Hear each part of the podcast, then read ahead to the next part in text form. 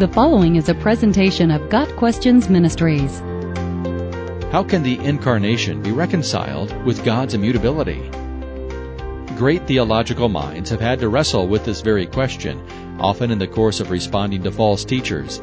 As the early theologians formulated their answers, they upheld the affirmations of Scripture.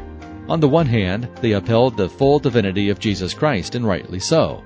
There are biblical passages that explicitly assert his divinity, such as John 1 verse 1, and other passages that imply his divinity by showing him performing actions that only God can do, judging humanity, forgiving sin, healing people, and creating the cosmos. At the same time, the early theologians upheld the full humanity of Jesus Christ. Scripture gives proof that Jesus was a human being, able to suffer, die, and experience weakness, both physical and emotional.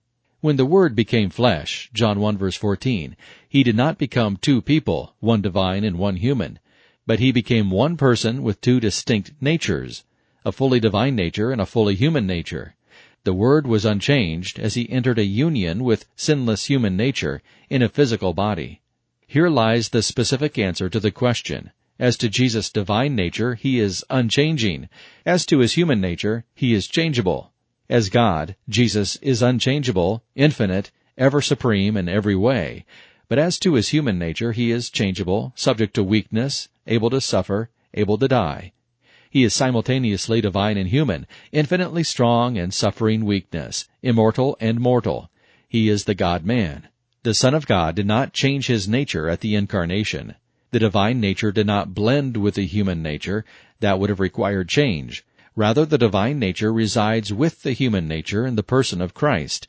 The incarnation means that Jesus can lay claim both to his divine nature and his human nature. In John 17 verse 5, Jesus prays to the Father, Glorify me in your presence, with the glory I had with you before the world began. Both of Jesus' natures are evident in this request. He refers to his pre-existence with God, in which he shared the Father's glory, evincing his divine nature, and he asks to be glorified, evincing his human nature. God must be immutable, since he cannot degrade into a worse state, and he cannot improve into a better state. He is ever perfect, and as God, cannot be otherwise. Perfection is an absolute, and it is impossible for him to be more perfect. By contrast, a human being lacks infinite capacities. A human is finite and mutable and always has room for improvement, which explains the fact that Jesus grew in wisdom and stature and in favor with God and men. Luke 2 verse 52. In the end, the great theological minds of the fourth and fifth centuries who wrestled with this problem responded by saying in so many words, we cannot fully explain it, but based on scripture, we know that Jesus Christ was both human and divine. We are bound to affirm what Scripture affirms, even if we must admit that aspects of the Incarnation are a wonderful mystery. Mysterious or not, we avow what God has revealed to us concerning this. There is a wonderful connection to our salvation that flows out of this mystery of the Incarnation. It is that Christ, the Son of God incarnate, is the ideal ambassador between God and humanity. As God, He can perfectly represent God to us.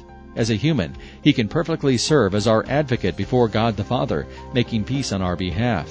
My dear children, I write this to you so that you will not sin. But if anyone does sin, we have one who speaks to the Father in our defense, Jesus Christ, the righteous one.